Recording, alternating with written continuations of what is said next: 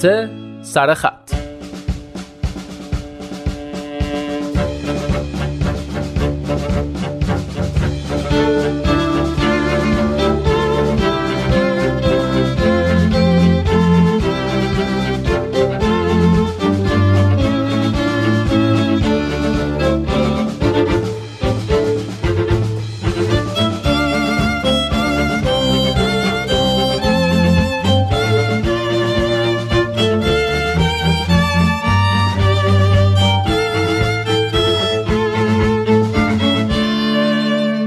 دوستان شما می‌دونید خستگی تصمیم یعنی چی؟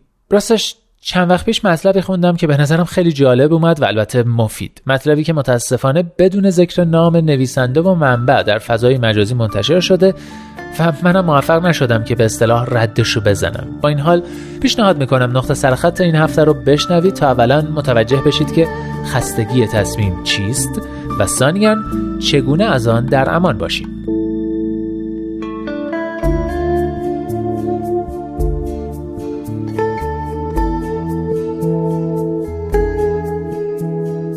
همان گونه که عضلات ما بعد از کار کردن زیاد خسته می شوند مغز نیز بعد از تصمیم گیری های متعدد در طول روز دچار خستگی می شود که به آن خستگی تصمیم می گویند.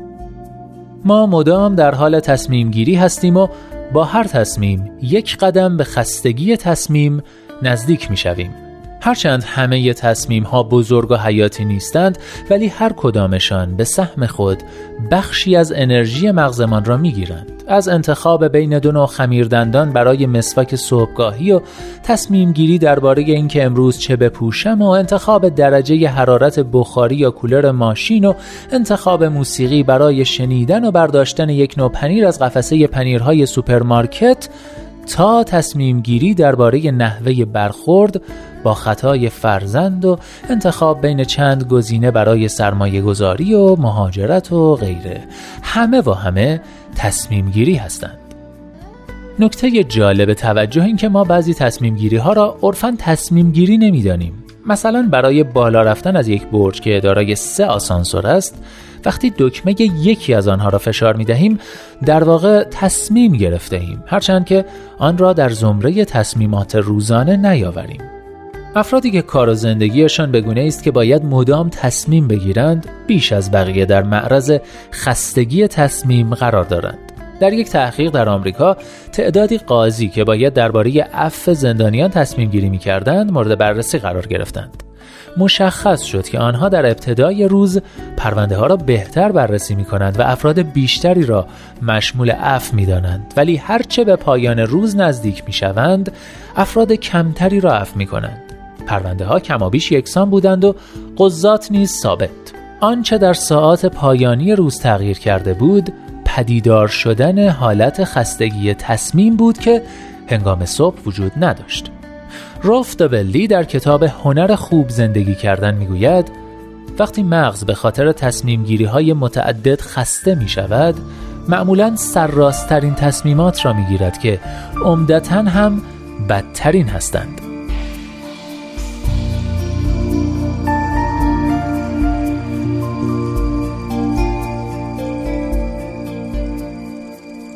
بخش خستگی تصمیم چیست رو شنیدید. حالا می‌رسیم به بخش دوم. چگونه از آن در امان باشیم؟ یا به عبارت دیگه حالا که فهمیدیم خستگی تصمیم چیه چیکار کنیم؟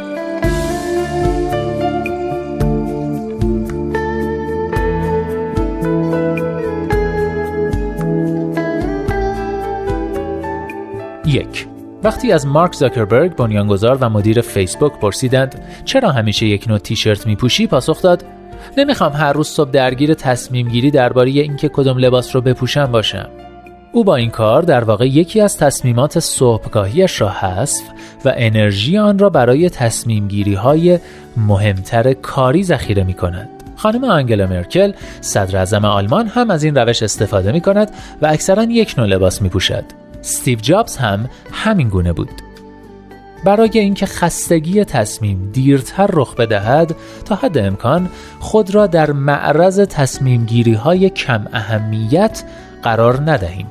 راهش این است که درباره برخی چیزها یک تصمیم ثابت بگیریم. به عنوان مثال به جای اینکه هر روز تصمیم بگیریم امروز چه غذایی درست کنیم یک برنامه هفتگی یا ماهانه تدوین کنیم و از قید تصمیمات روزمره خلاص شویم و انرژی مغزمان را ذخیره کنیم.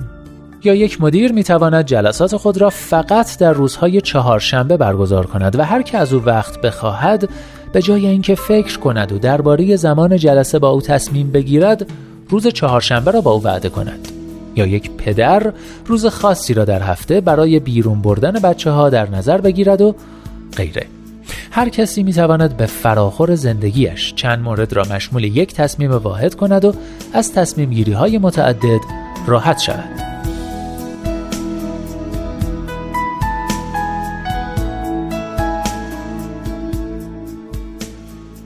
دو تصمیمات مهم را صبح بگیریم. یادمان باشد که هرچه از روز میگذرد به خستگی تصمیم نزدیکتر می‌شویم. 3. وقتی گزینه های قابل انتخاب برای تصمیم گیری زیادتر باشد خستگی تصمیم نیز بیشتر می شود.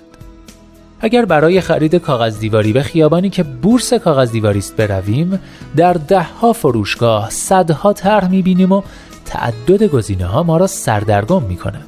در واقع ما بعد از دیدن دهها طرح اولیه دچار خستگی تصمیم می‌شویم و بعد از مدتی یکی از طرحها را نه سر شوق و علاقه که به خاطر خستگی تصمیم و گریز از ادامه این روند انتخاب می کنیم. یکی از راه های مواجهه منطقی با تعدد گزینه ها این است که به جای آنکه مثلا دوازده گزینه را یک جا بررسی کنیم و به یکی برسیم آنها را به چند گروه کوچکتر تقسیم کنیم و سه تا سه تا بررسی کنیم تا به انتخاب نهایی برسیم.